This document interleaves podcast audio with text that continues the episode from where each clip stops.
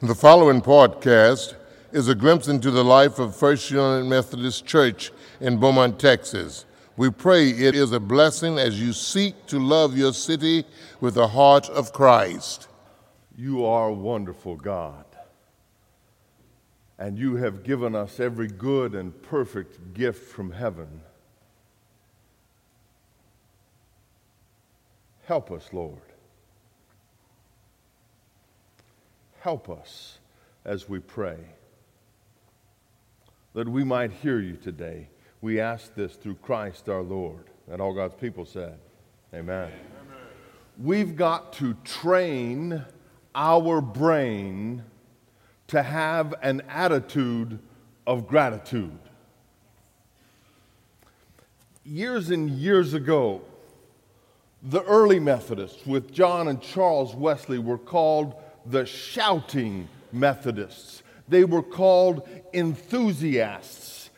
And these things weren't compliments, they were terms of derision. And, and, and by the 1800s, the beginning of that century, when, when the Methodists in England had grown up, they tried to present themselves as an emotionless, a calm and quiet, a reserved people. They did a good job. In, in, in the States, all of that energy, all of that enthusiasm lasted until about the time of the Civil War. And, and in that time frame, the mid 1800s, the beginning of the late 1800s, there was a movement that came out of Methodism called the Holiness Movement.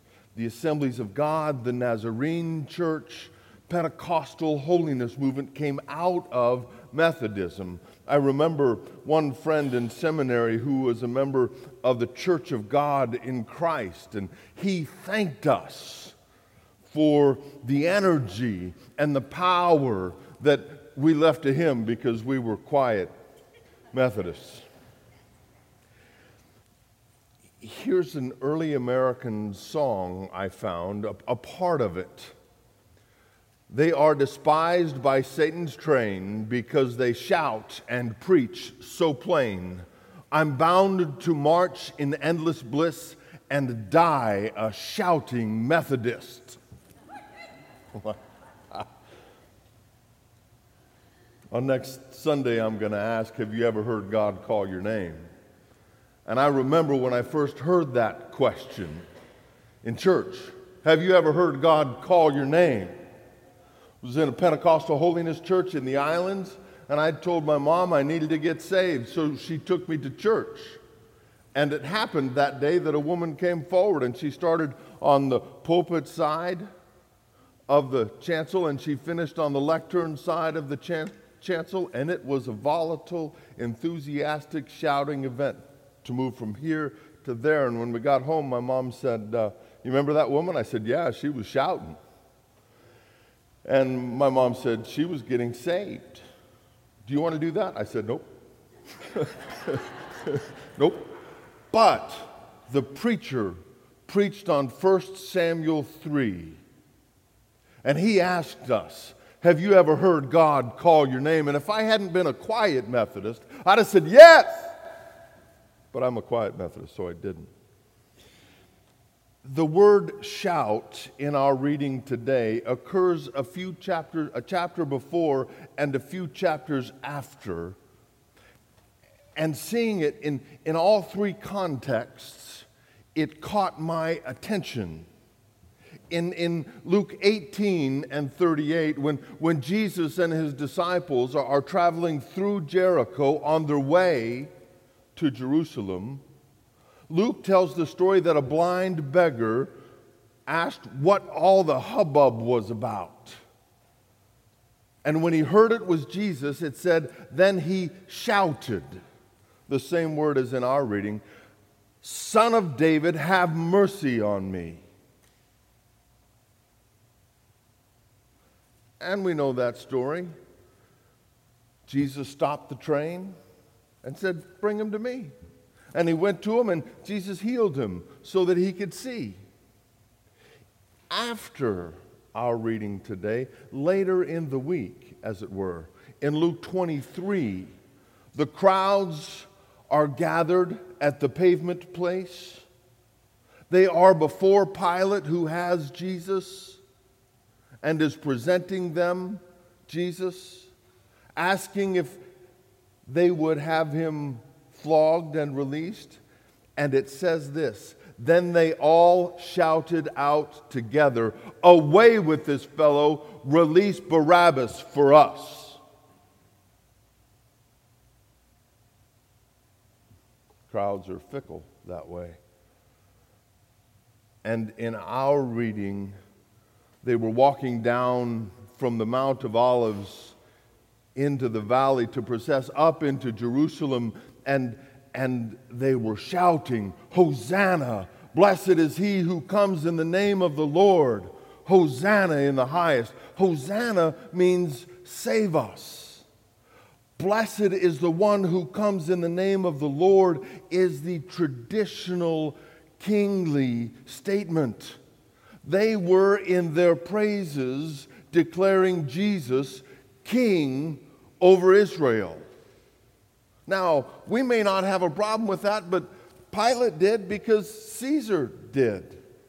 They were naming Jesus as king in place of the local government, the imposed government, the conquering government. And, and, and the Pharisees were worried because the time of Passover was always a time of remembering God's faithfulness to deliver God's people. And it was always a time of looking forward to freedom. We have the Pharisees telling Jesus, Tell him to hush, tell him to be silent. And Jesus said, If these are silent, the very stones would shout out. Now, when, when, when, when we were in Sunday school, we learned that Jesus was a carpenter,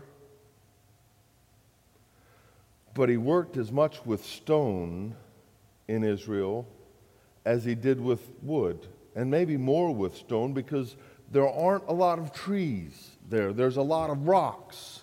And the rocks along the Palm Sunday Road are big rocks, rocks that pave the road, rocks that are on the sides of the road where the road was hewn out between the hills.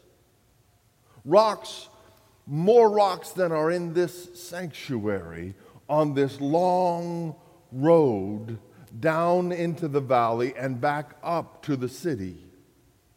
If those rocks were to shout praise to God, I believe the earth would crumble. And here's the thing rocks weren't made to praise God, we are. So Jesus asks us today, got praise? Well, where does praise come from? I believe, and I found, that praise of God is rooted in an attitude of gratitude. Anybody remember Romans 8 28? Hence, we know for those who love God, all things work together for good, for those who are called according to God's purpose. It doesn't say that all things are good. Bad things happen in life. We've heard about them this week in our city. Awful things, terrible things. They happen right next door. But in the midst of that, God is working and God intends to work through God's people everywhere to bring about redemption. First Thessalonians, Paul wrote these commands to the early church and to us Rejoice always, pray without ceasing, give thanks in all circumstance. And here's a shout out to all you English teachers semicolon, not comma. And it matters because the next phrase is meant to modify all three commands, not just the last words. For this is the will of God for you in Christ Jesus, that we always rejoice, that we always pray, that we always give thanks. Almost a year ago, I met the founder of Jason's Deli, Papa Joe. I was going to try to say his last name. I wrote it down. It's there. Papa Joe. It's what they call him. And, and, and he spoke at the police officer's annual memorial service. And, and, and he gave a gift to the whole police department, each officer in, in, in our department. And he said, This one simple practice is changing my life. And I thought, Papa Joe, I don't, I don't even know how old he is. But he was concerned enough that in his following of Jesus, he believed that he still needed to cultivate practices that would continue to transform his life. And he said, I do this every day. At the end of the day, I get my journal and I write down three things for which I am thankful. It, it, it might be three people that influenced his life that day. It, it might be three events. It might be three items that made life a little bit easier. But every day he wrote down three things for which he was thankful. On your way out, maybe on your way in, you got one of our journals. Love Beaumont, First United Methodist Church. There are 30 pages. That's 60 front and back. I want to invite us as God's people for the next 60 days to keep a grateful journal so that we can deepen and, and, and more richly cultivate our attitude of gratitude. Maybe, maybe you're already doing it. Maybe you've heard Papa Joe talk about that. Maybe he gave you a gratefulness journal. If you're already doing it, great. Help one of us who are not doing it. Ask us. Hey, did you, did you journal? Did you write down three things? Maybe, maybe you're already doing that too. If you're keeping a journal and you're encouraging someone else to keep a thankfulness journal, let's have coffee because there's, there's, there's something important I mean, if you're already doing those things, there's something important that God has for you to do, and I'd like to find out what that is together. So, so why, why do we keep an attitude of gratitude, gratefulness journal? Well, do we not say every time we gather that God is faithful? All the time? And when we believe that, we are in fact more deeply grateful. And here's the truth on today and on every day, God will be praised. Amen? Somebody is going to praise God. Why not? Why not me? Because if I'm silent, these rocks are going to cry out in my place. One of the deeper reasons is that it is a better witness for the Lord. I mean, what if, as your pastor, I stood up to pray, uh, preach and pray and said, You know, I sound like Eeyore, and we ought to be thankful. It was warm earlier in the weekend, and now it's cold again. Praise the Lord. Some days I have Eeyore days. I really do. Doesn't matter what happens, it doesn't matter how good things are in my life, I'm just kind of down in the dumps. It's especially when we have those days that we need this little book to write down three things. I have days that, that this is the farthest thing from my mind. Thankful you want me to be thankful? Yeah, be thankful for something. You see, this is, this is what it means. Thomas Merton wrote To be grateful is to recognize the love of God in everything He has given us. And He has given us everything. Every breath we draw is a gift of His love. Every moment of existence is a grace, for it brings with it immense graces from God. So today, Jesus asks us and invites us as we cultivate an attitude of gratitude. God praise?